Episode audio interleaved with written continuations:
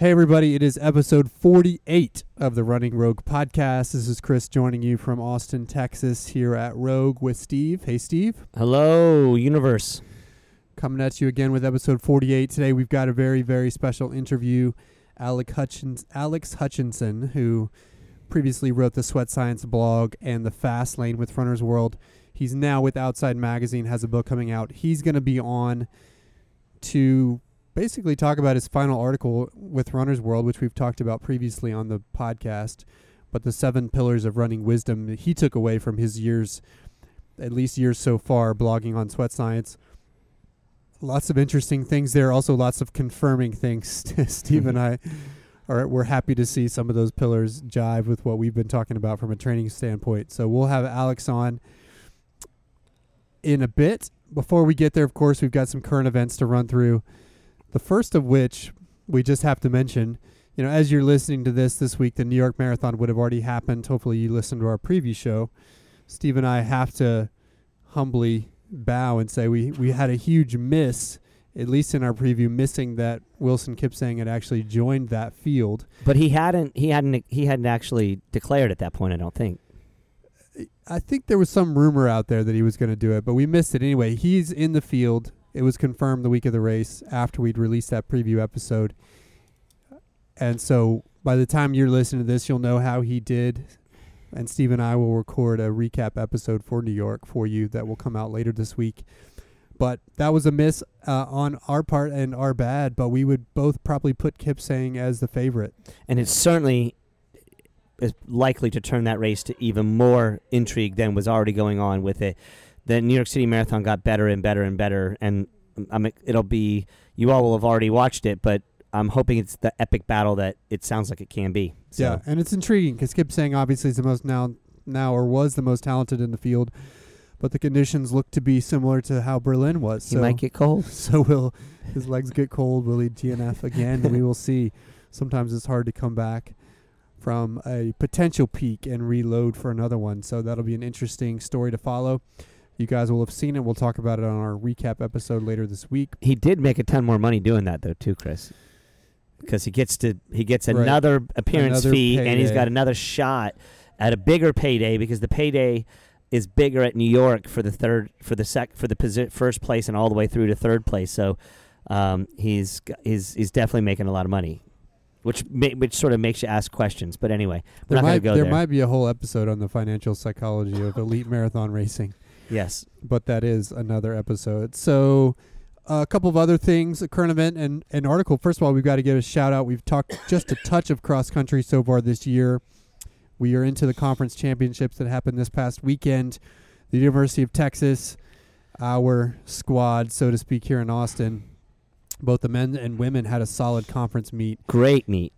The men finished second by a, a mere point. Almost edged out Iowa State for the win on the men's side, which would have been a massive upset. And then on the women's side, they did solid as well, finishing third overall to be on the team podium there.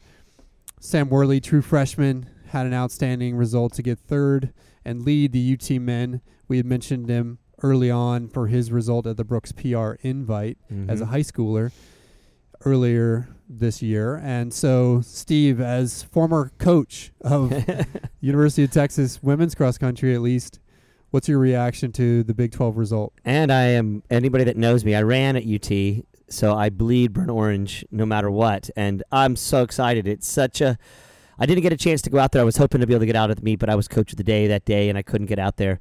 But, man, hats off to the men at Texas and to the women. They ran above what people expected them to do. I think only team that actually thought that Texas had a chance at winning the title was Texas themselves. But hats off to to Herbster for getting those guys ready. And Sam Worley, what a what a preternatural talent, man. This thing came down to, so Oklahoma State's lead runner went off the front and got away. But basically, these Sam Worley and the and the second place runner from Oklahoma State. By the way, Oklahoma State was had made basically a guarantee.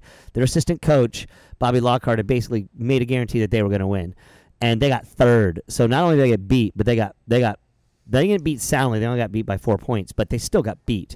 And uh, Sam Worley just barely didn't get second place. He got third from a lean. They actually he and the second place runner from Iowa from Oklahoma State got the same time. So.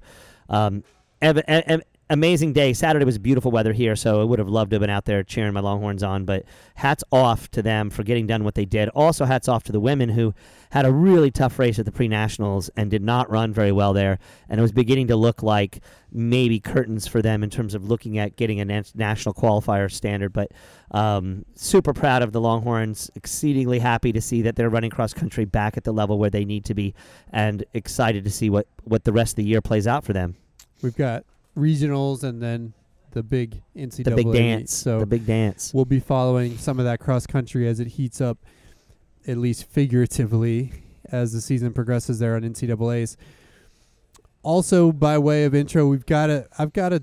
I've got to do a little rant here, Steve. Woo! I love it when Chris rants. We might get a couple of curse words in here. He might spit in his microphone.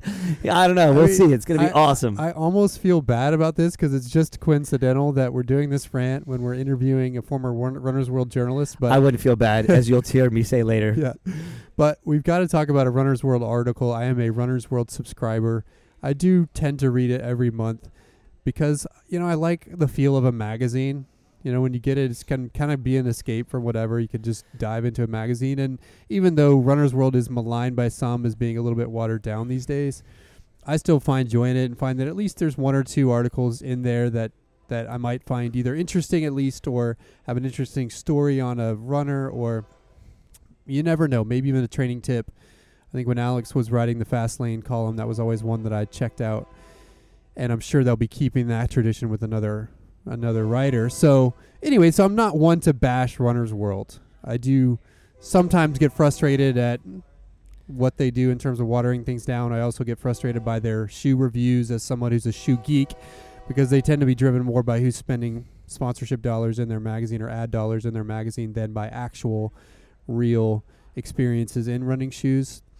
But I'm not going to bash Runner's World, and I'm still a fan of sorts, lowercase f, and a subscriber. But I've got a rant on an article in their latest edition that just came out, and it's the one with Kevin Hart on the cover. It's the November issue, twenty seventeen, and there's an article in here that's titled "The Ultimate Guide to Not Running." in in Runner's World. In what Runner's a World, title! There's an article called "The Ultimate Guide to Not Running." This is like the this is like the epitome of the anti-running thing. This is like taking anti-running. By the way, how is that for, for cooking? In in in in um, you know, one of the great cooking magazines of the world, that we're gonna say here, but don't eat. Cook, but don't eat. The ultimate guide to not eating. Exactly. The ultimate guide to not running is the title of this article. Which the premise, I get they're trying to be provocative with the article and the pr- or the title, and the premise of it is that, hey, look, you need rest too. You know, running all the time isn't necessarily uh, the the thing to do without the proper recovery. And, you know, that premise in generalities is okay because, yes, it's about stress, but it's also about rest and making sure you have the right balance. But there's some stuff in here that's just downright fucking irresponsible. There it is. All right. For for Runner's World, you know, or for many journalists, and I'm gonna I'm gonna quote one little segment because I think it kind of s- covers the whole the, the irresponsibility of the whole article. It says, "Running is great for your bones. The impact stresses the tissue, and just like a muscle that increases cell turnover and forces the bone to remodel with stronger structures," says Vincent. "But if you run today, tomorrow, and the next day, it never has time to fully repair." That's a quote that they were pulling from a scientist they were quoting in the article. But then their next sentence is where it gets irresponsible. "Eventually, you could be looking at a stress fracture and a season on the sidelines from running today, tomorrow, and the next day. From running three days in a row, suddenly they're jumping to you having a stress fracture." Let's extrapolate to eventually. That's where they go next, right? So right. one, day one, day two, day three. Stress fracture. Stress fracture.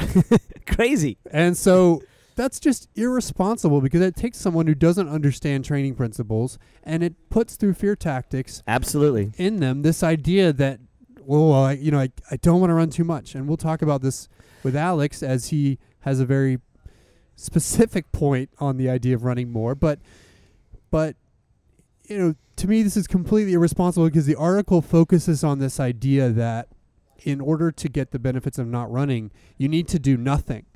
So the idea of rest, according to this article, is doing nothing. And that that that scientist, whoever he is, did not say that. No, he didn't. Did not say that. He, he, he did not. And so I imagine he's probably a little frustrated, too, by the fact that that would be that, that, that they, quote, that they jump to the eventually, which could be, is that eventually from seventy-five days in a row, or is that eventually just from the third day? Anyway, that's... Well, and if it's three twenty-minute runs, is that... Gonna, I mean, so, it, you know, it ignores completely this idea of intensity, but but then they go on to suggest some things to do when you're not running. On the next page. And number four out of the six Is things... Tiddlywinks one? Number four out of the six things they recommend to do while you're not running is play video games. Like, okay. Wait. So I'm reading an article from Runner's World that's talking about not running, and not just ta- not talking about not running, but talking about playing video games instead of running. And the quote from that section... Is, um, says, studies have found that video games can help control anxiety before performance. And one even discovered that those who leveled up, their term for playing video games, needed less recovery time after a stressful event. Researchers aren't entirely sure why, but they theorize that video games are a way to escape an alternate reality. Just smoke some weed. I mean, it's irresponsible. Because here's the thing. Here's the message that people need to understand. Yes, rest is important. Rest does not mean not doing anything. It might mean taking a day off from running. But guess what? It also means doing other things that help prepare your body for that next workout run or long run. Rest is not doing nothing. In fact, it's very rarely doing nothing. I preach this here. I preach this to my athletes. Movement equals blood flow equals healing. Yep. You've got to move to heal. And so... You know what? If you're watching football on a Saturday after a long run, fine if your feet are kicked up. But you know what would make that better? If you were actually foam rolling at the same time. Exactly right. Yeah, you're not running, but you're doing something else that's helping promote recovery. Or perhaps you take a day off, but instead of running that day, you do some cross-training to strengthen your core so that when you go back to running, you're in a better place. So there's lots of things besides playing video games that incorporate rest, and Runner's World is really only kind of making people feel better that are lazy and sitting on their asses instead of running. And that to me is extremely frustrating, not to mention the fact that it's irresponsible to those that are actually trying to get better. Well, Chris, I stopped reading Runner's World in the eighties, and uh, the Runner's World in the eighties would have told you to take a day off and drink a beer instead of play a video game, and that and that probably would be way better. That's better than way, a video game. Way better than that. But, you know, I think that, you know, I, I'm not going to go on too long a diatribe about the, the – I don't have a subscription to Runner's World. I have no interest in that magazine. I watched it in the nineties and the early aughts devolve into a complete and utter shit show that has almost nothing of value. In fact, it was Alex who brought me to even consider getting back to that when I saw that his sports science blog – that he was talking in Runner's World, that sort of gave me some hope that maybe there would be an opportunity to get real educated, real running from real interested parties. And, um, you know, I just, it, it saddens me that Alex isn't there, but he's going to a place that will actually value him at, at, uh, at, at, at Outside. Not saying that, that he has anything to do with any of this rant that I'm making right now, or Chris is. He has nothing to do with that. I'm sure that, that article probably made him want to vomit as well. But, you know, it, I think the key thing here, Chris, is that it's really hard for us as runners to even find good, intelligent information in a print form. And it saddens me that we don't have a place to go anymore. Run, the, the runner went away. Um, running times went times, away. Yep. And, you know, we've got to go online. There's still great great reading you can do online. But I, as you said, sometimes when you're taking your morning dump, you just want to have a magazine in your hand. And the only thing I'd use that rag for is to wipe myself. Well, here's here's the other thing that's frustrating to me is the other day, like literally the day after this article came out and I saw it as I was flipping through the magazine and, and promptly went on a Twitter rant for those that follow me on Twitter at Chris McClung. But the next day I was listening to a a sports talk radio, local sports talk radio show that I listen to when I'm driving here and, you know, from here and there. I don't drive much, but when I do, usually it's on. But I happened to catch in that moment of driving the two guys who were talking about U T football one of them mentioned he went for a run, and it had been his first run in a long time, and how much it almost killed him. And the other guy answered by saying, you know, running's one of the worst things you can do for you. Oh, God. Okay, so me being, you know, a little bit jacked up from this article, they have a text line. So I promptly texted in my response to that comment and promptly got into a text argument with the guy who'd made that statement about running and its, and its, you know, ability to harm you or not. And, you know, it's, to me, it's like this kind of stuff gives him fuel for the fodder. People, yes, yeah, gives him does. fuel for the fire. Well, you'll just end up with a stress fracture if you run three days in a row. Your knees will hurt. You're, yeah, and so it's it's just dangerous because it lets people who don't want to move sort of feel good about that fact, and it scares people who are actually trying to get better into doing something that may not be as productive for them as something else. You know, taking an entire day off and doing absolutely nothing generally is not better for you than doing something on that day, even if you're not running, to recover, to rest, to rejuvenate your body, to strengthen it, to prepare it for your next bit of work. So it's just irresponsible. And I want those that are listening, one, to be able to differentiate when they see that kind of information and know that it's just flat out wrong. And two, also be able to preach to their maybe casual or non-running friends, you know, who see that kind of fodder, that there's a better way to think about it. I agree. So that's a pretty good segue, or at least beginning of a segue. Well, well hopefully Alex won't hold it against us. Alex, we, we didn't set it up this way to line right into you, but it just turned out that way. Right. We apologize for that. So now we'll segue into our interview with Alex Hutchinson, who is really gracious to be spending time with us. As we mentioned, he is the the former writer of, run, of Sweat Science for Runner's World, as well as the Fast Lane article, and now writes for Outside Magazine, the same blog, Sweat Science. It actually started about ten years ago as an independent blog. He had his own website that he was publishing information on, sort of the science of running and the science of sport. Alex, Alex's background is really interesting. He's clearly way smarter than both you or I, Steve, so it's good to actually have an expert come onto the show. But he actually has a P H D in physics from the University of Cambridge.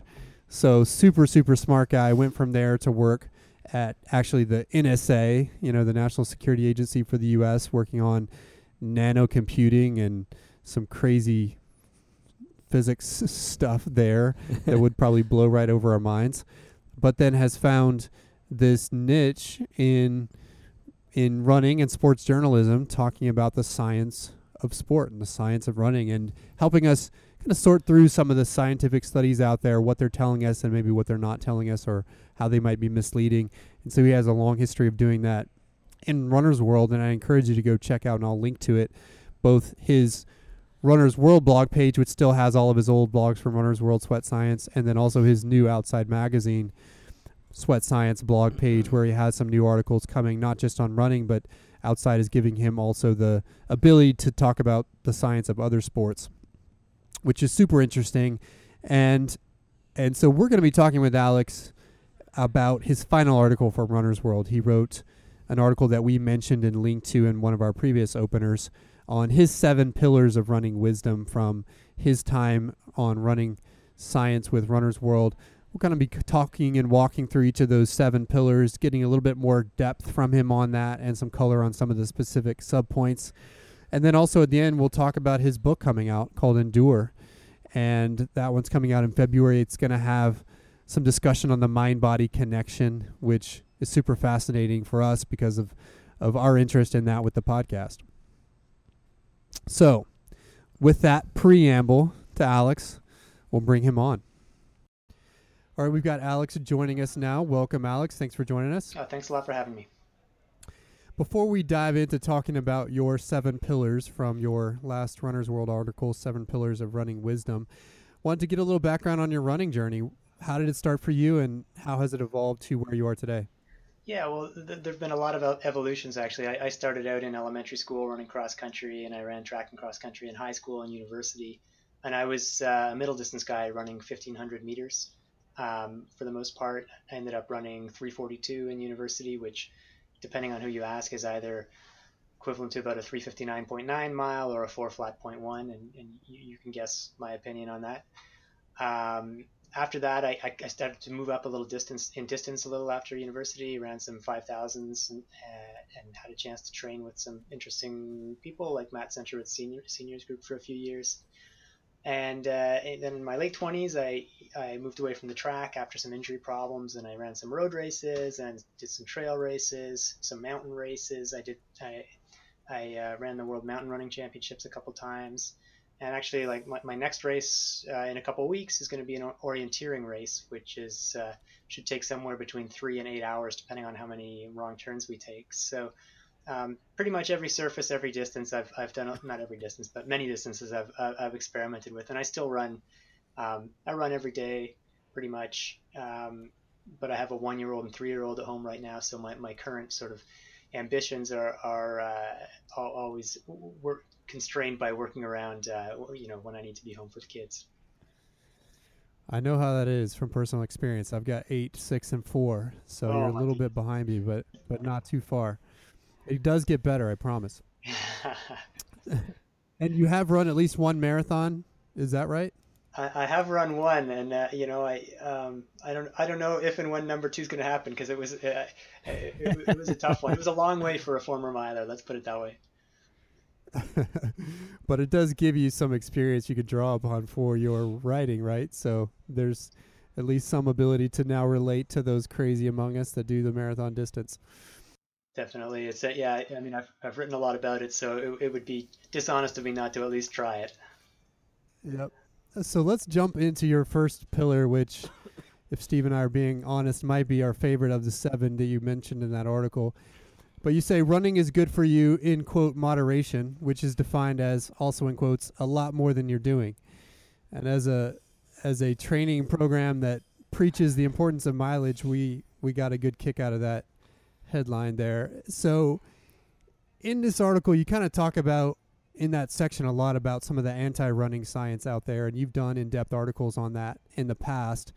Those articles in science kind of emphasizing that if you run too much, too hard, then it could actually be bad for you. So talk about what those risk factors those studies refer to in terms of running longer and harder, and but why is it not so simple as just saying running for you is bad?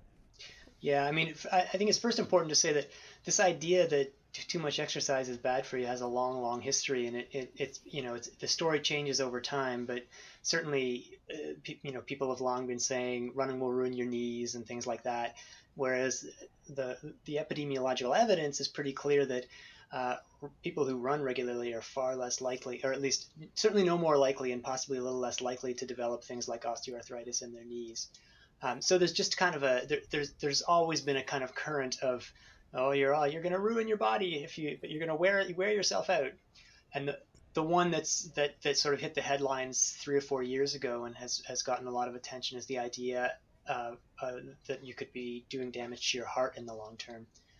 And and this one, like, it's tricky because uh, I, I don't want to be totally dismissive of this research, and it does it, it does seem increasingly likely that uh, you know well there's no doubt whatsoever that long term endurance training changes your heart. And, and your your your circulatory system. I think on balance, most of those changes are positive. You get a stronger heart that's able to you know beat to circulate blood more effectively. But there may also be other changes in, in terms of building up plaques in your arteries or, or increasing the risk of atrial fibrillations. And and we all know that sometimes people die in marathons, right? Like it like it happens. It's kind of a dog bites man or man bites dog kind of thing. Because a lot more people, you're you're a lot more you're probably more likely to die sitting on the sofa from a heart attack than than than a run. But any sort of vigorous exercise does put strain on your heart. So, you know, with, without taking a half an hour to, to go into all the ins and outs, I guess my, my summary is that nothing is risk risk free, and running is not risk free either. But but when people talk about the evidence that that you can you know be scarring your heart. You look at some of the data, and these are these are people who've run, you know, lifetime totals of hundreds of ultra marathons and Ironmans and things like that, and they end up maybe with some evidence if you look closely enough that their heart has changed in ways that might be problematic. We still don't know if that actually ends up having a negative health outcome, But this has turned into this huge kind of idea that, oh, running too much is bad for you. And and the re- the, the real message that I want to get across is, if you're training for a marathon or for a couple marathons a year, you're not in the category of people where uh, where any of this research applies, in, as, as far as I can tell. So, um, you know, I, I can't make any definitive pronouncements as to, as to whether, you know, running, any sort of running may carry some health risks along with the known health benefits. But I can definitely say that for most people, like I said in, in, the, in that article, um, you know, moderation is probably more than what you're doing. You, you know, very, very few of us need to worry. Like we, society would be far better off if there were more people who needed to worry about too much running rather than too little. We agree wholeheartedly with that. And we also point out that in addition to the health benefits to running more, there's also a lot of physiological benefits in terms of fitness building if someone actually wants to get faster.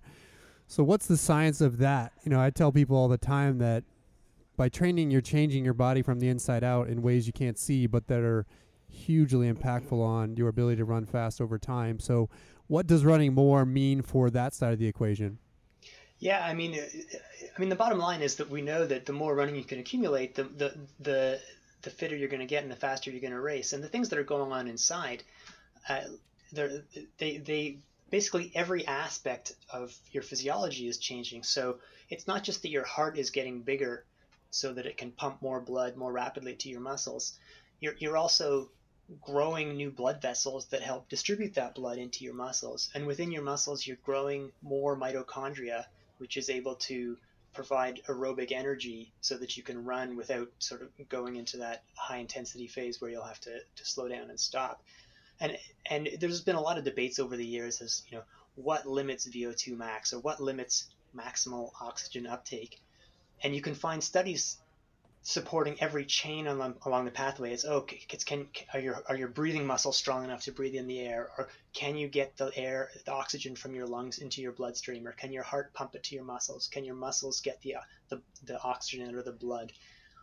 And the reason it's so hard to figure out is that all these factors matter, and all of these factors are, are what you're influencing every time you, you, you run. Now, obviously, there's, you know, it, there's a combination of how much you run, how hard you run, how much, where you build in your recovery, like, and, and that kind, for those kinds of things, I think experience, like the the experience of generations of runners gives us a better guide than, than, than scientific studies on how to put together the training. But the overall picture is accumulate as much volume as your body can tolerate. And, and that's, that's how you're going to be, re, as you said, refashioning your body from the, from the inside out.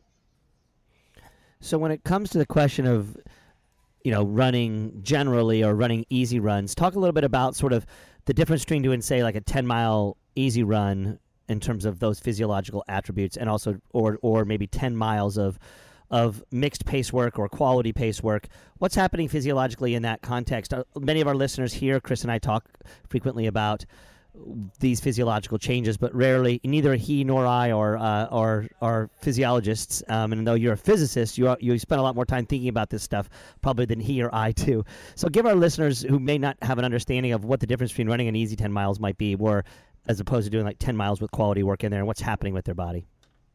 Yeah, I mean, so in, in, in a perfect theoretical world, what you'd like to be able to do is go out and sprint ten miles as hard as you can, right? Like you'd get the maximum physiological uh, stimulus from being able to go hard and long, but we can't do that, right? Like, you know, there's, there's always trade-offs between accumulating time, like volume, and accumulating intensity, and the body, and those give, and so you have to kind of balance those out and get a mix of both. And there's a, you know, the, the stimulus is similar, but your body responds in slightly different ways. And, you know, there's some interesting research that suggests that if you're accumulating a lot of volume, that's doing more for your cardiovascular system, for your ability to deliver blood from the, the lungs, or deliver oxygen from the lungs to the muscles. Whereas more high intensity work is, it may be uh, stimulating your, your muscles to adapt more. So your ability of your muscles to, to, to generate power and to extract oxygen from the bloodstream.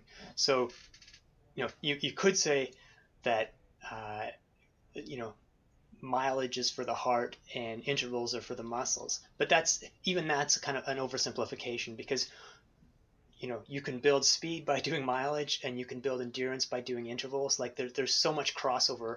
And so really what it's about is trying to be able to put the piece, puzzle pieces together so that you're getting a mix of all those different things. Because if you're just doing one kind of training, you're not getting all the benefits you could get from stressing your body in these different ways, like by, by, by doing intensity and by doing volume. One of the things that frustrates me about some of the studies you reference is that it seems to exclusively focus on the quantity of running versus sort of the balance of stress versus rest and and intensity in the context of someone's running.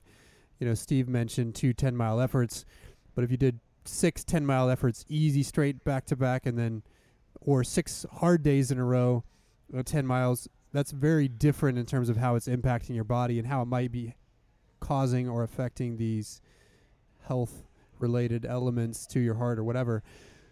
So what is the science on that sort of stress versus rest and quality versus quantity? And is there any that points to the nuances of, you know, how hard you're doing it versus just purely on total volume? Yeah, you know, from a health perspective, uh, the, the simple answer is no. There's almost no data. Like the, even the, the data that exists, it's basically like, you know, forty years ago, someone filled out a questionnaire saying, how often do you exercise and what, what's your favorite exercise? And then they're using that to kind of extrapolate how much people run, which is really, really imprecise. So we don't have, like, th- there's just no data out there that tries to correlate that. I think those of us who've been running for a long time, can we, we intuitively know the difference between, you know, if I, let's say I've been off for a long time and I just decide to get up off, you know, I've taken months off, and then I get, if I'm coming back from an injury or something and I get up off the couch and decide I'm going to run fifty miles next week and I'm going to do it all of it at tempo pace. I mean, that's, that's a horrific way, way of going about it compared to doing a nice balanced training program and, and feeling each week, you know, whether, whether it takes me six months to go from, you know, twenty miles to eighty miles a week, but feeling each week that I'm progressing within the limits of what's comfortable for my body. Like I, as a, as a sort of well-trained runner, for the most part, I never feel like I, you know, I, there's, there's definitely lots of cumulative fatigue, but I never feel like I'm kind of tearing myself apart. And I think that's, you know, these things are really hard to quantify, and there's no research from the health perspective. From a performance perspective, I would say in terms of how the pieces are put together, some of the most interesting stuff has been done by by a guy named Stephen Saylor, uh, who's based in Norway. He's from Texas, actually, but he's based in Norway. And and th- there seems to be evidence across a lot of endurance sports about this idea of polarized training. You know, Matt Fitzgerald wrote a book called eighty twenty Running. And this idea that, you know, you need some hard stuff, but most of most of your running should be easy and a little bit of it should be hard. And again, if you if you talk to people who are training in, in an organized context like like your group, that's probably what the training looks like, right? Like you're putting in a bunch of mileage and you're putting in some hard workouts. If you talk to someone who's just going out there on their own, who's decided they need to get fit, often what you end up hearing is that, yeah, I'm running five days a week now. And and what do you do when you run? Well, I go out and run as hard as I can. And that's what they do five, you know, five days a week. And that, that's a very different kind of stress. So it's always pushing hard. So I think that the perf- the performance side of training has a lot to, to teach the these health studies. Yeah, it's uh, and speaking about um, sort of breaking down the body and beating the body up, I loved your second point where you're, as Chris stated in our notes this week that he sent to us, there's no magic in a bottle. Um, talk to us a little bit about, you know, many people are utilizing supplements and things like this to get themselves recovered from these hard efforts. And, you know, you, you, you put that out there pretty boldly, given the fact that there's a whole lot of money in the supplement industry, but yet your final point at the end of that, of that paragraph was eat whole foods. And, um, talk a little bit about that, about sort of the, the, the, the trickery that, that the supplement world is trying to throw at us, and, and what, what answers there might actually be in terms of how we recover from, from these hard efforts. Yeah, you know, the first thing I should say is that, so I started writing the Sweat Science column about ten years ago now, and, and I was kind of, I, I was really interested in chasing this kind of thing. It's like, what are the what are the technologies that can help us run faster? What are the products? Where where are the places we can get marginal gains? And so I would chase down all these studies that were coming out that's saying that tart cherry juice would do this, or, or you know, whatever the, the, the latest thing would be. And it was cool for a little while, but eventually, eventually I started to notice that, you know, none of these little studies ever got replicated, and then, you know, they never seemed to pan out. And so there, it was just this endless sort of cycle about what, what supplement would be ta- would we be talking about this year. Um, and so I got more skeptical, and, and, and, and I've, you know, I've gotten increasingly skeptical over the last five or six years that it's not that nothing works. There are some things that work, like caffeine definitely works. Uh, and, and, you know, and, you know, we can get to later, there's other things like beet juice and, and creatine that have, have decent evidence, but the vast majority of things don't work, and, or at least don't have any repeatable effect that, that can be found in any study that's more than like six people, six random undergraduates with a, you know, where they got a lucky result. So, you know, it, it's kind of contrary to what I thought or hoped when I started out the blog. It's just, I've come to believe that most of the supplements we take aren't helpful, and, and in fact can have a kind of counterproductive effect, in the sense that we start looking, we're, you know, we're looking for answers or for help in, in, in a supplement. And this isn't just about running, it's about health too. Like, I definitely for many years took a multivitamin, but eventually, you know, there've been a bunch of very, very, very big studies with hundreds of thousands of people that suggest multivitamins basically don't do anything, you know, uh, or maybe even occasionally have a negative effect. Um, But but the more the, the, the more insidious thing, the, the thing that I see with a lot of a lot of athletes and, and just people trying to be healthy more generally is, you know, it's it's kind of subconsciously uh, looking for a shortcut. So you, you know, we all know we should eat lots of fruit and veg- vegetables and things like that, and eat a balanced diet.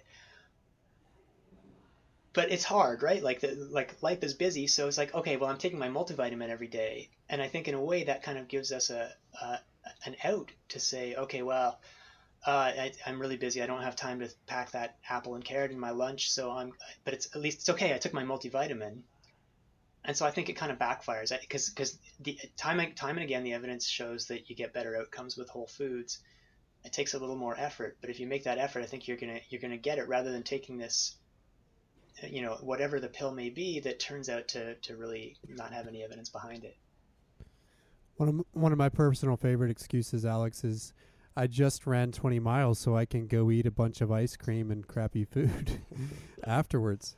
You know, that's that seems to be a common one that I hear.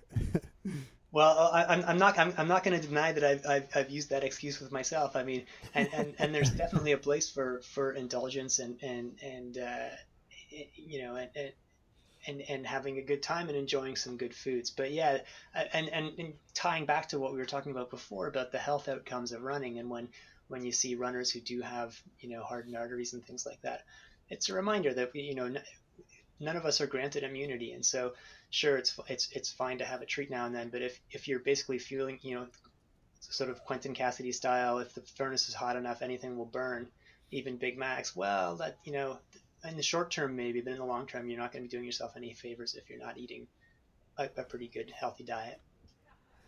Not to mention the potential performance impacts. So, yeah, absolutely. So let's let's talk for a second on the positive about the ones you have seen do work. We have we have had a coach in the past who got a lot of folks in our groups turned on to beet juice, or some of the the beet powders that you mix in to make, you know, drinks and stuff. What's the science on beet juice, and how do people use it if they want to try it to their advantage? Yeah, so the, the deal with beet, beet juice is beets contain a very high level of nitrates. Um, and you have bacteria in your saliva that once you eat beets, the, the nitrates in the beet get incorporated into your saliva, and then this bacteria converts nitrate into nitrite, which is a similar, a related chemical. And then once it's in your system, it gets converted again from nitrite to nitric oxide, which has really powerful effects on your, it, uh, it, it, it, uh, it helps them to expand and contract based on how much blood is needed in, in any given part of your body.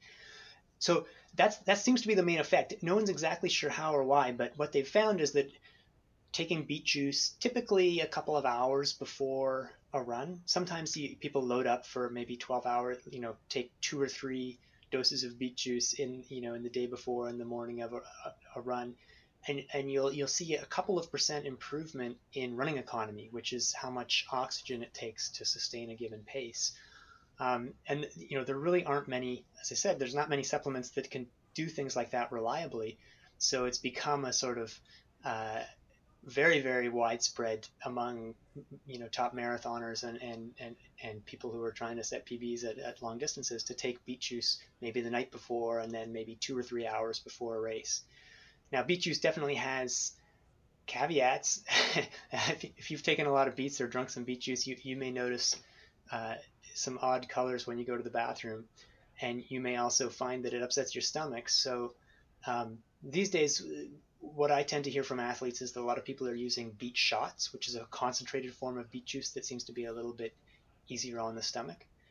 Um, and I th- it's a British company called Beat It that makes those. I think they're now available. Beat It Sport. It's now available in the U S too. Um, so, I mean, as far as as far as reputable science goes, I, I think these th- this sort of beet juice approach has has a lot.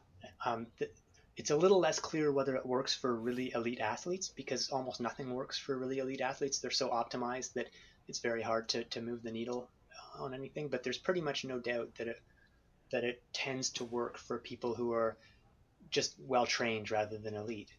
Um, now I will I will add the caveat that uh, I've never tried beet juice, so I can't I can't say anything about what how it tastes, because for me, even though I'm interested in this stuff, that like it's the idea of, of just taking a pill or or a juice to try and run one percent faster. That's not just not where I'm at with my running right now. I'm not I'm not too worried about that, but I do eat a lot more beets than I used to, and I also eat a lot more leafy green vegetables, stuff like arugula and, and spinach, and also rhubarb, because they're also high in nitrates.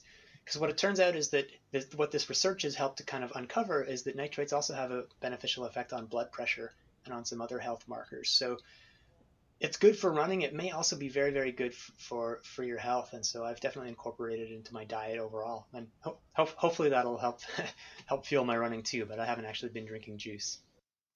Interesting, especially related to the greens. I wasn't as familiar with that research. What about caffeine? What's the right way to use caffeine? I know, you know, folks like Nick Simmons are trying to make a business out of Run Gum, a kind of caffeine through gum uh, version of this. But how, how can people use that? You know, is it something where you have to, if you're a common caffeine drinker, they have to lay off for a bit and then get back onto it right before your race? Or How, do you, how should you use yeah, it to optimize it? That's a good question. And, and if you talk to a lot of elite runners, you'll you'll or even you know any sort of runners, you'll hear that, oh yeah, a week before their big race, they stop drinking coffee so that they can kind of amp up their body to be ready for the caffeine boost before the race. Um, there's still controversy on this, but there have been a, a, a couple of studies, including a pretty good one just in the last few months, I think it was, just seeming to suggest that actually it doesn't matter, that whether you drink coffee every day or whether you never drink coffee, you get roughly the similar, roughly roughly the same magnitude of, of performance boost from, from caffeine. So I guess I would say, given given that withdrawing from caffeine, if you're used to it, generally feels like crap, uh, I, I would I would say just keep keep you know keep in your normal routine, and, and then on the morning of the race, maybe uh, an hour before or so, take some caffeine. If you're used to drinking coffee, if that's part of your pre-race routine, that's great. If not, and you just want to take a caffeine pill, that's probably a more reliable way of knowing how much caffeine you're getting.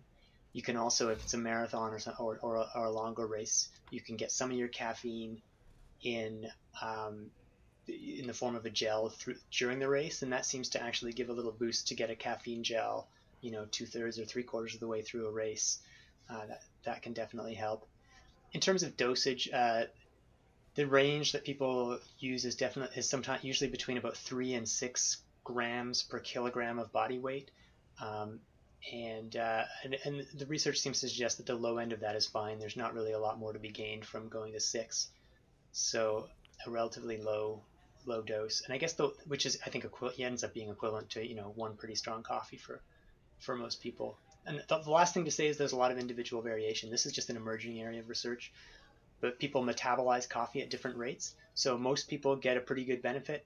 Some people get little benefit. And there's a few people who seem to actually maybe even get adverse effects because they metabolize it uh, in, in a way that they it's out of their system. All, all they have is the negative effects, and they don't actually get keep the positive effects uh, during the race. So so it's something that you want to kind of try out in a workout before you try it in a race. And if it makes you it doesn't make you feel good, then you should be you should you know listen to that voice in your head that says, ah, I don't know about this. So the moral of the story is there's no magic in the bottle, but you might play with some beet juice, some caffeine to see what might work for you, but always experiment before you actually decide to go for your race. Now let's go to number three. Third pillar, you mentioned the best technology for tracking and guiding your runs is the device between your ears, which is almost anathema kind of a statement in today's world of Garmin's and Fitbits and so forth. But I... I want to just start with a fundamental question. Are Garmin's getting in the way of fitness building for those that are so obsessed with them? Yeah, you know, I, I, so I, I would say, no, that's that's too much of a generalization. I don't think it's like a an epidemic or anything like that. Um, and I think they can be useful, and, uh, you know, we can talk more about, you know, how, how I think they might be useful. I, I, I guess... I think over-reliance on, on Garmin's and other sorts of G P S's can be a problem. And it's maybe not, not even a problem that's unique to the technology. You know, so I'm like, I, I realize I'm starting to sound like the sort of curmudgeon on the, you know, yelling at kids to get off, get, get off my lawn and stuff. But so I, you know, I, I started running before the, the era of, of G P S, but I had similar issues even with just a basic wristwatch. So I would get, if I was doing track workouts, I would get very reliant on my watch to check my splits to make sure I was running the right pace. And if I was running in a group and it was my turn to lead and I didn't want to screw up the the interval, it wasn't enough to check every four hundred meters. I, you know, so I'd get, I'd start, you know, checking at two hundred just to make sure I was on pace. And then after a while, I would start, I, I would always check my splits at one hundred and then at two hundred and then at three hundred just to make sure I wasn't going to screw up the split when we went through the lap at four hundred. And that's that's stupid because it's it. It means I'm not listening. I'm I'm not developing my own sense of, am I running the right pace? Is this the effort that I want? I'm looking at my watch every like fifteen seconds. And when I was training with, with Matt Centrowitz Seniors Group, he would he used to get furious if he caught me catching my watch, checking my watch, especially every you know one hundred meters. And so I'd be doing intervals, and he, I'd go through the first lap, and he'd start yelling at me to take off my watch and throw it in the infield as I was training. And I, I, I you know. I've never felt so naked as trying to run a really hard interval with it with in a group where I'm responsible for setting the right pace and I don't have a watch anymore. But he, I think he was, I think that lesson that he was trying to teach me was really important. And I think that that same lesson is in, in a sort of on steroids form is now the same thing we face with Garmin's. It's like, there's nothing inherently wrong with the tool, but if you lose the ability to, to ask yourself that question of, am I running at a pace that I can sustain? Because the Garmin's not going to tell you that. Only only your own internal sense of effort is going to tell you that. So you, use the Garmin by all means, but don't don't let it take over for the ability to monitor your pace. Yeah, my my term for the Garmin or the G P S watch is geekometer, because it pretty much is what it does to people. It turns them into complete and utter geeks. And they and you know, I just recently had an athlete who is a coach for us as well, who I basically told her that she needed to give me her watch every day when she showed up because she was not listening to the internal signals. But my question for you now is, is you don't really go into this in the article, but I think we've we've preached this idea of listening to your body, but can you give us some practical ways that a runner might um, use the G P S data, the, the geek data, but also run by feel, and how that might look in a in a in a an individual workout, or maybe in a cycle for a, for a person doing a workout or doing a in in training. So it's one thing for us to talk about this theoretically, throw your watch off, but is there a way that you might describe that might effectively help people synthesize these two things and and put them together in their training? Yeah. So okay, first of all, I'll say as far as the the geekometer, it's like, hey, I, I love data, and it's it's almost it's like an addiction. So it's that's what's almost sort of dangerous about it. You, you it's you're sort of like staring at the spreadsheet and uh, over and over. It's just like a, you know. And again, in the in the olden days, I had a training log, and I used to keep all sorts of data. Like I used to t- take my heart rate when I first as soon as I woke up, I would take my heart rate while I was lying down. Then I would get up and take my heart rate fifteen seconds later and plot the difference between those values to assess my recovery. It's like I loved having all the data, and now it's so easy to collect the data that I could I could easily, if I was if I was using one of those you know, like a, a Garmin, I could spend my entire day just looking at the data. So I, I get it, and it's it's cool, and it's, but in terms of controlling it, I guess my practical advice is, if you're using one of those, if you if you're going to use what, whether it's a, a you know a Garmin or a FootPod or, or any of these other sort of devices that are available to collect data, I think the very first thing you've got to do uh, for a prolonged period of time is just use it to collect data. Use it to tell you what's happening, but not to tell you what to do. So turn it on at the beginning of your, of your run, and then forget about it. T- tape tape over the display if you have to, um, and then find out over the course of weeks and months, how fast do I go on my easy runs? How high is my heart rate? What's what's happening, you know, and if you want, what's happening with my cadence and my foot strike or whatever? How does that change the day after a hard workout? Uh, how do these things change when I do a tempo run? Like what, uh, what's what's my speed, but also, you know, what's my heart rate? How does that change if I'm in a, the middle of a high training week or a low training week or coming back from an injury? So learn these patterns about yourself without letting the watch dictate what you do. And then after you've got that baseline data, then you can say, you can look at your data and say, huh, my heart rate for for this pace is unusually high compared to what it usually is in this context for me. Um, or, or in your whatever other data you want to be collecting, your heart rate variability and so on, because you can get these, you can get the general trends of like you sh- you know you can read in Daniel's books or whatever. I should be running at this pace on this based on my my uh, you know race best times and stuff like that. But all of that has enough uncertainty built in that I'd be very skeptical about saying about telling yourself I need to run my easy paces, my easy days faster because this book told me I, I did. But if you know what's comfortable for you and what has worked for you in the past, then you can use that as a as a as a starting point to say, well, I'd like to run my easy runs a little bit faster for this next marathon buildup, and I'm going to use the the the, the G P S to, and the heart rate monitor to help me do that in a controlled way and to understand how, whether I'm building up more cumulative fatigue. So, so to boil on to boil down my long ramble, it's use it to collect data for a, quite a while before you use it to tell you what to do. Yeah, and then I would say have cycles where you got to go back and forth with that. You know, it's like calibrate, check in, use it, then re- then give yourself a time to recalibrate again at some point down the road where you kind of have to turn your brain off. Yeah, you know, one of the things I've noticed with some of the athletes that I work when as a coach, when you're trying to, that's what we do. Chris and I do this. That's what our podcast is mostly about, is coaching. Um, One of the really hardest things that we have is limiting the number of variables that are going on so we can figure out what actually worked and what didn't work. And when you're looking at all these different data points and all these different pieces of information, but yet not checking in with your body and knowing where you're at, you, you get to the point where you get overwhelmed with the data and you're not able to exactly extrapolate, especially those folks who are self-coached, have a really hard time figuring out what benefit they got from what. And by listening to their body first, they're probably going to intuit some of this stuff right off the bat. What do you what do you think about intuition in that process as well, Alex? Is there a place where intuition is is is you know, it's sort of a woo-woo concept, but it's it's something that as coaches many people use. How how would you how would you describe that from sort of a so, sports science space? Yeah, I mean, I think the, the, I think intuition is super important, especially and if we remember if we're talking about someone who's competitive, whose whose ultimate goal is to get into a race.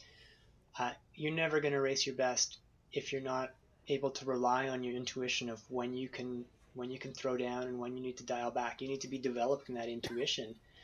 And on a more, as you're saying, on, on a more like bigger picture level in terms of when you can push the your training, when you need to back off, what's working, what's not.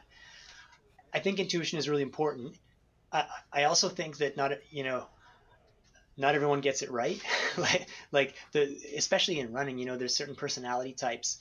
Um, for, for some people, uh, the sort of what feels right is to push harder and harder every day. And, you know, that's definitely where it's really helpful if you have a coach who can be, who can, who can step in and, and save you from your own, uh, sort of instincts or insecurities. Um, because I think we all, You know, we all have, I think, I'm sure we've all experienced the thing where you, you don't, you know, you're a little injured and you want to back, you think you should back off, but you're thinking you're worried about losing fitness. And so knowing what's instinct and what's insecurity is hard. So having an external voice and whether, and, and is, is great. And whether the electronics can help play some of that external role, maybe it's getting to that point where, you, you know, if you see that objective data that says, well, my heart rate or my, you know, my relationship between heart rate and pace has been getting worse f- for two weeks now, maybe I need to ignore that voice that's telling me to keep pushing harder.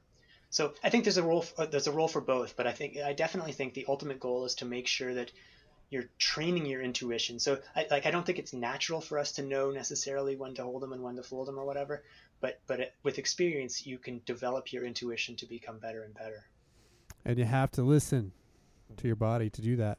So that's a good segue, talking injuries, to number four, pillar number four. You, you say here is in your article, you probably got injured from doing too much too soon, which I love, because as a training program who, we also have a retail store, we've heard a lot of people walk in and blame their shoes for injury. So it's good to see some data that would suggest maybe it's not the footwear, that it's from doing too much too soon. You mentioned this study from the University of Calgary that correlates eighty percent of running injuries to this idea of doing too much too soon. What does that mean? And are there rules of thumb from the science that says this is what too much too soon looks like? You know, we've heard the ten percent mileage increase rule kind of thrown out there before, but is there actual science that would tell us what too much too soon looks like? Yeah, I mean, the, the short answer is no, again, because of that question of individual variability. S- some people, you know, some people can improve twenty or can increase their mileage by twenty percent in a given week. Uh, and they'll be fine. Some people will be five percent and they'll be injured. So uh, in, in terms of the idea that it's always too much too soon, that I, I realize it's kind of a circular statement. Like, um, you know, in hindsight, of course, it was too much if you, if you got injured, but if you didn't get injured, then it wasn't too much. So, so, um, so, so there's a point in which it's circular, but I, but like you're saying, I think the point is that we, we always tend to look externally for, uh, you know, it must have been this, it must have been this surface that did it, it must have been this shoe or or, or this workout. Um, and but the, the the fundamental thing is whatever you were doing, whatever stress you were putting on your body, uh, whether that was changing to a new shoe or, you know, doing a hill workout you'd never done before, it it was it, it was too much. And and so and we can adapt to all sorts of different things, and and if you, all you have to do is look at the history of shoe retail, not, you know, whether in the last five years or in the last fifty years, things change. People have run in all sorts of different things, and people are able to run in all sorts of different things. That doesn't mean necessarily it's optimal, but for the most part, you know, the injury, like the, the whole minimalist, everyone got injured when they switched to minimalist, well, they were trying to do it too fast. Everyone got injured when they weren't doing running in minimal, minimalist shoes. Again, it's, uh, you know, the, the most, the people who are most likely to get injured are less experienced runners, because they're starting from a place where their bodies aren't used to it. So how, how do you know if you're doing too much too soon? I mean, if I had a simple answer, I, I would be selling it for millions of dollars, but, and it goes back to what you're saying a little bit about intuition. Like, how does anyone know the difference between, uh, you know, an, an ache, a niggle that's going to go away after a couple of days, and the one that's going to turn out to be a stress fracture a week later? Well, you you, you know a lot better once you've had a stress fracture. You, you, so part of that is experience, um, and just trying to learn good pain from bad pain. Rules of thumb, the ten percent rule, you know, it's one of those ones where you can poke holes in it for sure, but it's not a bad rule of thumb. And, you know, I... more recently, there have been some researchers talking about the acute to, to chronic ratio, where instead of just looking at what did you do last week, you look at what you've done over the last four weeks. You take your average over the past four weeks of training, and you compare it to your la- your your current week of training. And if that current week of training is, you know, let's say fifteen or twenty percent higher than what you've been averaging over four weeks, you're doesn't mean you're going to get injured, but your odds go up. It just gives you some context. I better be careful because I'm Uh, I'm doing something that is un- that my, my body will not have been used to based on the last four weeks or the last two weeks or the last one week of training. And so it just, maybe that just means that if you do feel an ache or a pain, you're you're quicker to back off. Uh, you, you know, you recognize that you're in, you're in a high risk zone or something like that. But it's, you know, it's it, ultimately the, the the real message is you just got to be, you have to be patient. There, no, there you can't you can't short circuit the, the training process and the adaptation process without incurring a higher risk of injury. And again, listen to your body. Yeah.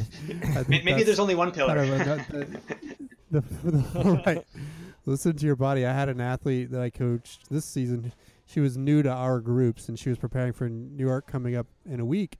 And early in the cycle, we met one-on-one, and she said, she said, you know, our program has five or six days of running per week for marathoners. And she she told me, she said, Chris, there's no way I can do that. I've, I've I've only been doing three days a week, and my body won't let me do more. And so we had to have the conversation about the fact that incorporating easy days into her schedule would actually make her make her train better, because her body would be more prepared for the long run she did, for the workouts that she did on those two out of three days she was training already.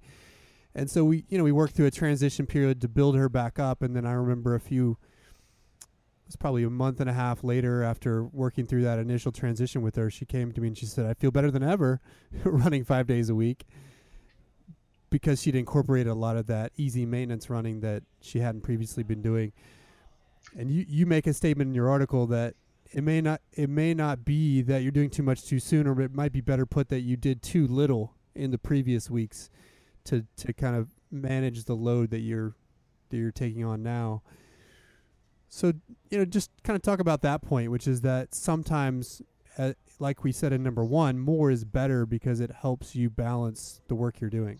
Yeah, absolutely. And, and you know, this this this woman you're you're, you're mentioning, that chances are that after she's adapted to that program, like you said, after a couple of months, she's less likely to get injured, because she's sustaining a higher load, so that her her body is used to that running. It's not all hard running. There's a good mix. And when she does do a hard workout, it's not her first run since, since three days earlier when she did another hard run. She's had a, she's having a chance to kind of stimulate that adaptation in, in, in her in her legs and muscles and so on. Um, it, you know, it's it's obviously a hard a hard sell to say that uh, you need to run more to have less chance of getting injured, but that is actually what the data tends to, to suggest. I mean, there's a little bit of a selection effect. Probably the people who get injured a lot maybe don't. don't stick with running as long, but but I think there's also some truth to the idea that if you're able to accumulate uh, some mileage over time, you're you're you're helping your body to adapt. You're probably making some biomechanical changes. You're learning to run more efficiently. Uh, the, the more you run, the more you kind of shave off shave off the inefficiencies in your in your stride. Your, your running economy gets better over time as as you run more, and that probably translates into a, a lower injury risk. And it also applies to things like coming back after an off season or or after an injury. It may be that, you know, if you're used to running forty miles a week and you do that, you know, fifty weeks a year, and it just feels natural that you, if you if you t- if then you miss a couple weeks or you're coming back, that you're tempted to just rush back to a level that feels totally natural and easy to you. But if you've had a few weeks off, your chronic to acute ratio is suggesting that your body is used to, you know, averaging fifteen miles over the last four weeks. Then forty miles a week may be too much, even though it's actually pretty conservative for you, or even thirty-five miles a week. So it's it's a question of understanding not just where you are right now, but where you've been in, in, in recent history. And, uh, and and also just, yeah, trying to sustain consistent training, I guess, is another kind of important keyword we can throw in there, that, that uh, if the, the more consistent you are over time, the, not only the faster you're going to get, but also the, the, the more likely that you're going to be able to stay healthy. And we like healthy runners, because healthy runners get fast from consistency. So let's let's jump to pillar number five. You say with five, the magic workout shoe or superfood is whichever one you've been ignoring lately or have never tried. Your basic premise on this point is that, you know, variety is important too. You know, it's important to be consistent with your training, but also know that you can get stale, and then working in some new regimens or food variety can help you in your training or with your general health. So what, you know, what does that look like? How does someone practically add variety? You know, it's, it's sort of funny, like thinking about systemizing variety, but Is there, you know, is there a way to systemize variety in someone's training regimen? Uh, yeah, that's that's a good point. It, it does sound sort of uh, like a like a contradiction. Um, you know, I mean, I guess the, a starting point is just, you know, at the end of every season or at the beginning of every year or whatever, to to ask yourself, you know, what what could I do? What could I add this year? And and you know, you don't want to be just sort of throwing everything into the pot at, at all times, but ask yourself if there's a if there's one new workout, one new uh, sort of style of workout or type of run or ancillary form of exercise or, or something that you can add in. Uh, I guess I've become more of a believer in that uh, as as much for the mental benefits of, of trying something new, because, you know, like I've been running for, what, twenty-five years now. I, I I've done, you know, fifteen by a quarter uh, more times than I can imagine, and and so it's it's kind of nice to force yourself out of autopilot. And I, I've I've become actually a big fan of um, variety, not just in the context of of training plan, but in a specific workout. So of uh, you know, doing a workout. I'll tell you, one of my favorite workouts that I did with uh, when I was with Matt Centrowitz's group, it was a team that he had, or a workout he had his American University team doing in cross country season, and we started at the track and we did a twelve hundred, where it was supposed to simulate the fast start of a cross country workout. So we did four hundred really fast and then settled into kind of race pace for the next eight hundred meters. As soon as we finished, We we switched out of spikes into road flats and did one mile tempo over to a nearby grassy hill. And we did five times a hill, like a forty-five second hill, and then up up hard and then cruising down the hill, kind of a loop. And then we finished the hill, one mile tempo back to the track, another twelve hundred, where we did eight hundred cruise and then four hundred all out to finish. And it was like, I, I was writing that in my log that night, and I was like, man, this is, this workout's really hard to write in my log. It's it's frustrating. You know, I, I want to be able to add up what my average pace was and, and all that stuff. But it was so mentally engaging. It was, you know, and it, and it kept, there was no autopilot. Every For every step of the way, I had to be thinking about, what am I doing here? What's the purpose of this point of the workout? How hard should I be running? Will I be able to sustain it? And so I've become a fan of, of workouts like that, that mix different elements that aren't just X times Y meters with Z or with Z uh, amount of rest. So um, so there's there, those sorts of thing variety. I think they're useful. It doesn't mean that you only do those sorts of workouts. I think there's also real benefit to having some staple workouts that you go back to over and over again, and you can they're, they're kind of reality checks where you can say, how fast can I run five times a thousand meters with two minutes rest? I know how fast I did it last year. I know how fast I did it last month. I know how fast I did it five years ago, and I know how that correlated to race times. Definitely huge advantage to that. And I think I definitely am not kind of encouraging you to just go willy-nilly or or uh, just make things up as you go along. There's there's variety, there's benefit in the classics, but I really think there's also benefit both physically and mentally to doing some things where where you're it feels fresh and you're you're being challenged with with each interval or or, or with each part of the workout. We we love it. We have some workouts like that. Steve, in fact, is notorious for for giving, throwing us a, a lot at us in one workout. Let's go to six quickly. So you say with number six, and then I'm going to turn it to Steve for the question that you, you probably, you can probably run better, meaning have better running form. And you start by, again, we have a theme here going, you start by running more. So just like we talked about in, no, in number one, running more is, is good for you. Not only because it helps with your aerobic fitness and perhaps has health benefits, but it also helps improve your running form. So with that kind of intro, I'll turn it to Steve for a question. Yeah, Alex. So, you know, we've, I think that in our, in our coaching business that we run, we could probably, if we could have figured out a way to, well, probably could have figured out a way, but if we if we could have monetized the situation of telling people that they could pay us for running form classes, we could probably be millionaires right now. Because so many people, when they come at it, whether they're beginners or they're intermediates or they're advanced, they're always pointing to the fact of saying, what should I do for my biomechanics? What should I do for my form? And I always have said, and I always have said, just go run more. So when I read that from you, and they would always think that I was just like copping out, like like I didn't want to have to deal with it. Um, talk a little bit about what the what challenges there might be to someone who is trying to change their form, what what risks there might be. And why is it that running just running more is going to help them with their form? So it's a sort of a two-part question.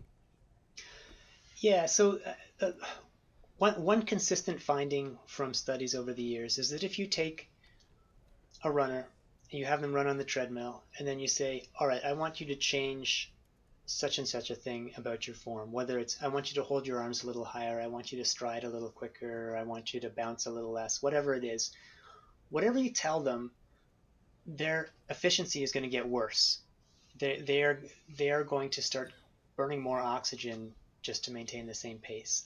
So for a lot of years, the the, the advice was then don't mess with your form because you kind of know, and it, it, it, your body knows automatically in ways that scientists are actually actively trying to figure out right now. They don't know how we do it, but we, they do know that if you suddenly s- subtly mess with anything, uh, you know, even without people knowing it, uh, your body will quickly adapt. You'll automatically select an efficient way of running. Now, the, the catch is, and what people have sort of latched onto in the last six or seven years is that that doesn't mean it's impossible to change over the long term. It just means it's impossible to change over the short term. So maybe maybe if you you know hold your arms in a different way, you'll be less efficient. But once you get your body gets used to that new form in six weeks or six months or whatever it is, it'll be more efficient. And the problem with that is that no one has actually shown these sorts of changes. So it, it becomes an article of faith. And you know, for me as a guy who's interested in the science and the evidence, I, I'm sort of still up in the air. It's like, I, I agree. It's possible that people could get better form and get more efficient and perhaps perhaps more uh, injury resistant. I'm just still waiting for, for demonstrations of this. Um, you know, in terms of specific changes uh, or, or uh, you know, what might work and what, what, what wouldn't, it, it's just really hard. And I mean, I guess the, the, one experience that kind of opened my mind a little bit was watching the New York Marathon maybe, you know, seven or eight years ago, and watching not just the leaders, because, you know, I was a big fan of the elite side of the sport, but sometimes, you know, you, you get a misleading opinion from watching the leaders. So I watched the whole race go by, the fifty thousand people or whatever it was. And as you get to the second half of the race, you start to realize, wow, you know, some of those people have pretty funny running form. Like, and it's hard not to think, okay, I could tell this guy, hey, listen, you know, like your arms aren't glued to your side. You, you're allowed to use your arms, and that's got to be helpful, right? So I can see where the instinct that, that running form uh, guidance can be helpful, but but it's just one of those things where, where it's it's it's a lot harder than it seems. So I, I think some obvious advice can, can be useful, but uh, um, the, the the sort of more you must run with your, you know. Uh, one hundred eighty steps per minute, or your foot has to land in a certain way at a certain place. I think w- our capability of making those changes effectively is, is less than our body's ability to kind of, uh, for the most part, th- th- our body can kind of make those decisions better than, than we're able to. Find the efficient way on its own. Yeah, and that's to sort of get back to the second part of your question. It's like, yeah, if you're running in a way that's super efficient or super inefficient, um, you may be able to get away with that if you're just running for the bus. But if you're going out and running five five days a week, um, for the most part, uh, w- for whatever reason, what what the research suggests is that you will get more efficient, and that's presumably because the more you run, the more you're like you, you sort of just accidentally, as you run, you're moving in different ways, and you sort of stumble into ways that are a little easier, and your body takes note, note of that and, and, and starts to have you keep doing that. You know, keep, keep your arms relaxed, or keep your stride a little longer or a little shorter, whatever the case may be. So, yeah, you, you eventually sort of uh, converge on a, on a more efficient technique for the most part. It's interesting, Alex, as we've kind of talked through these first six, it's like, everybody who's making money in this industry off of some thing, some special some sauce, shtick. Yeah. some shtick, some method or supplement or whatever is pretty much bullshit. It's just, it comes down to the simple things that we all know, but we'd rather have a shortcut.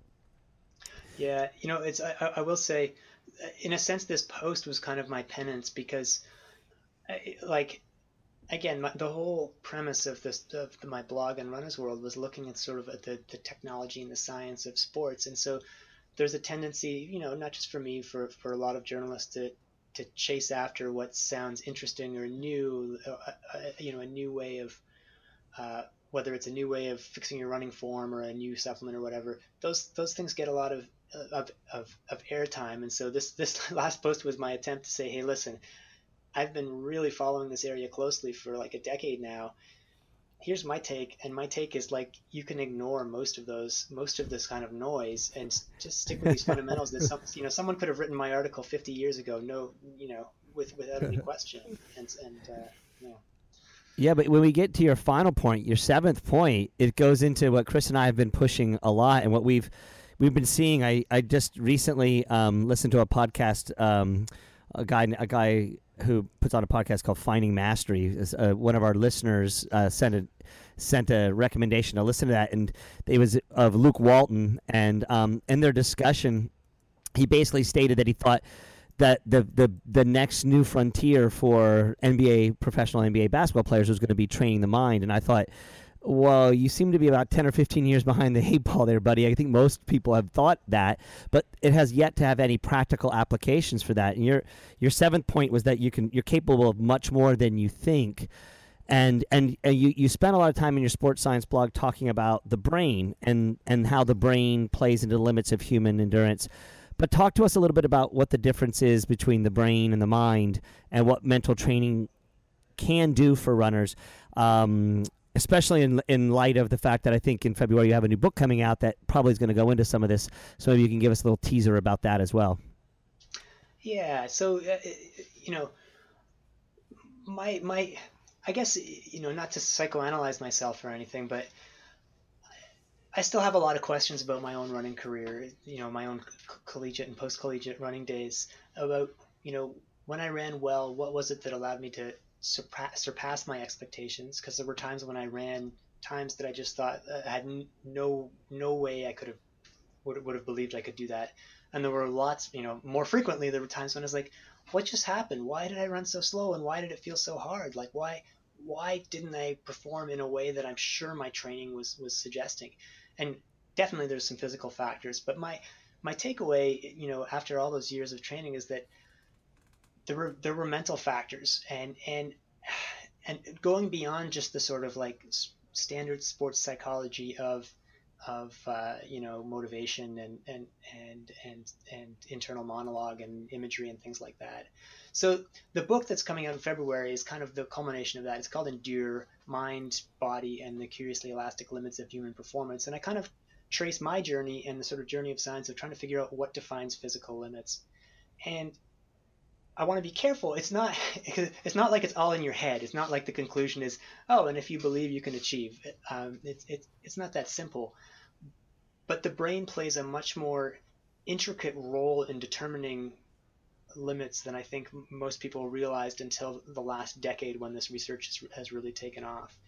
And so, you know, the book explores that. And at this point, it's like I wish the book had had. this great conclusion where it's like, and therefore, if you do take these three steps, you will unlock all of your hidden potential. And, you know, and if you buy now, I'll send you a running form magic uh, update too. But uh, it, it, it, it doesn't have that, but it's an exploration of, of, of, I think that the kinds of things that anyone who's ever raced hard and, and wrestled with their own limits thinks about, which is like, what, why couldn't I go one percent faster? Or what was the difference between the day, the good day and the bad day? And how did those things interact? And and the kind of conclusion that I end up with, which is surprising to me because I, I, I'm a very skeptical guy, is that actually self-belief plays a, a huge role. That that it's not that if you believe you can achieve, but if you have doubts, that those will play into your ability to maximize your physical, you, you know, maximize your physical uh, performance. So, uh, I, you know, so I definitely believe in, for, you know, as you said at the top, like, you have to be patient.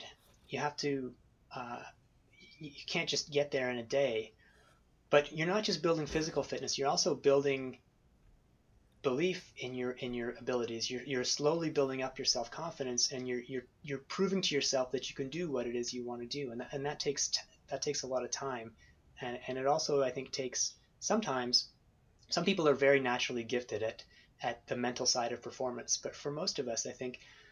Uh, Contrary to what I would have thought twenty years ago when I was sort of ignoring sports psychology sessions as a university athlete, I think uh, most of us could, could stand to, to work on things like self-talk and, and the kinds of th- the kinds of monologue that's going on in your head when you're racing. If, if you can control that a little bit, that, that that can actually be pretty helpful.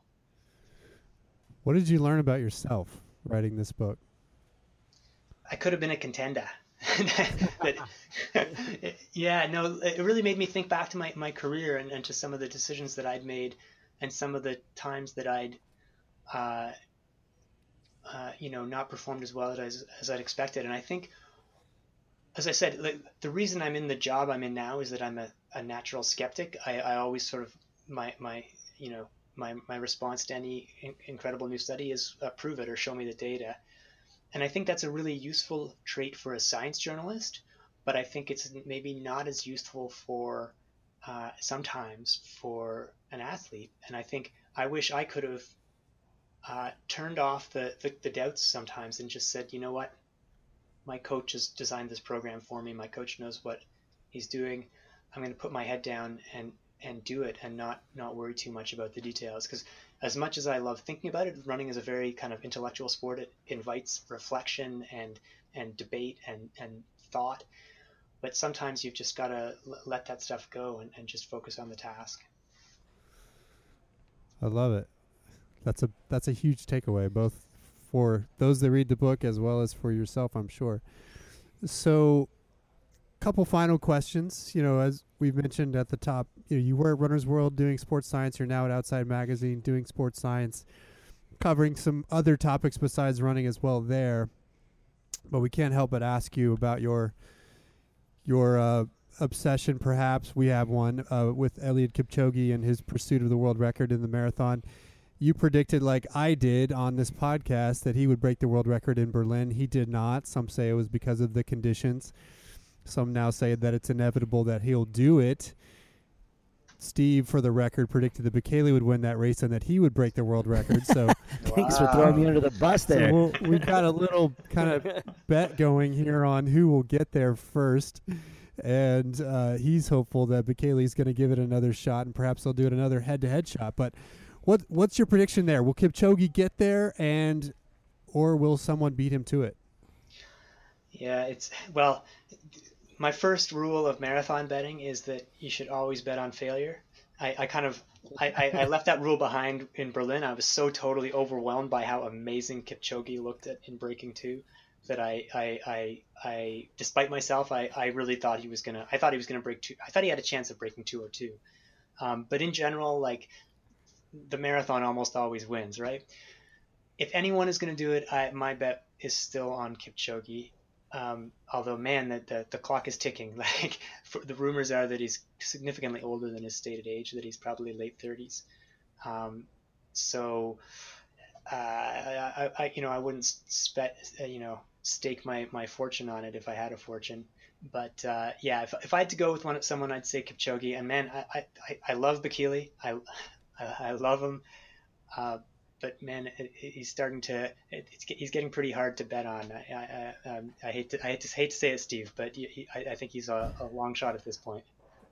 I, I know he is, but I, I still choose to go with my heart. I think it's maybe all those years of watching him just totally dominate in the early aughts when he completely decimated everyone and everybody and every player that, that came down the pike. So.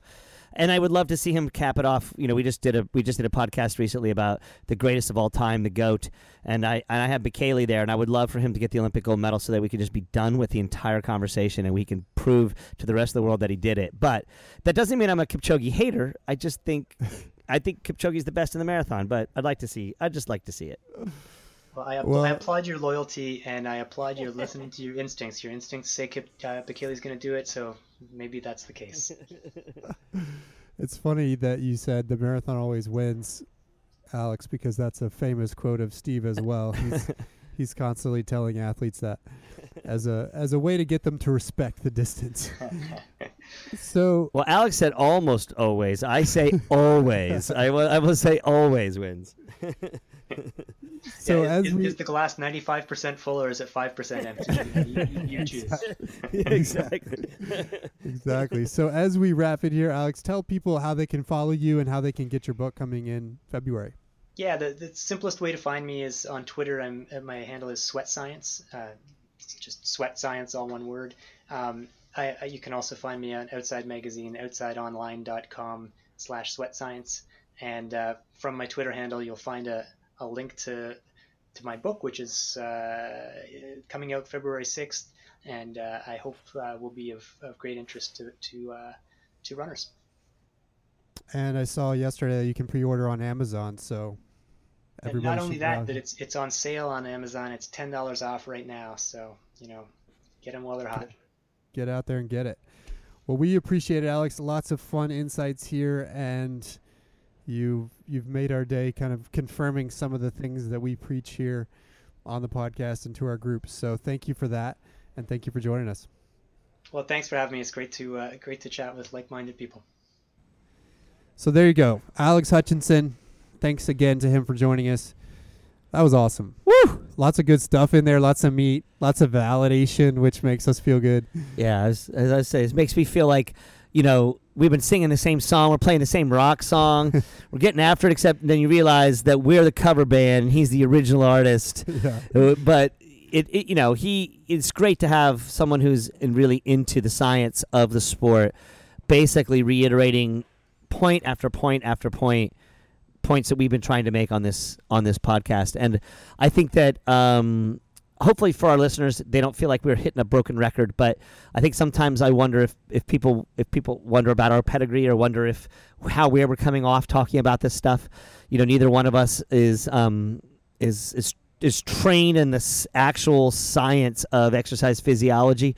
We're both really knowledgeable. We know a lot about it, but Alex has a lot more that he's bringing to the table with this. So to know that we've got so much commonality and so much similarity makes me feel like it just feels validating. And honestly, in some sense, we've always been kind of talking about the K I S S principle, right? Keep it simple, stupid. And this really reiterates that. In fact, if as, if anything, it would it seems to me it's almost that that's what these seven pillars are, as he alluded to in it. Like, really, is there really only one or two pillars? You know, run more, you know, and listen to your and body. listen to your body. Like, yeah, it's that simple. From Doctor Alex Hutchinson, the great physicist and now running sports scientist and journalist. But we're looking forward to his book. I think it was interesting to hear a little bit of the maybe catharsis that came for him in writing it and kind of thinking about his own mind-body connection and the doubts that maybe held him back when he was running at high levels. So super excited to have that coming, and hopefully we'll get him back on. Again, that we're definitely going to have to get him back on. Yes. Uh, he gave us an open door there, so he we did. should we should push it push it, it down in February when we get the chance when people get a chance to read it and ask some questions. So. And everybody should go out and pre-order his book. It's called Endure: Mind, Body, and the Curiously Elastic Limits of Human Performance by Alex Hutchinson. I'm going to go out and do that right now. It comes so out in February, I. and we will be talking about it once it's out. So check that out, out as well. All right, this has been episode forty-eight of the Running Rogue podcast. As always, you can check us out on our website, rogue running dot com, or on Twitter, Instagram, and Facebook at Rogue Running. Until next time, we'll talk to you soon.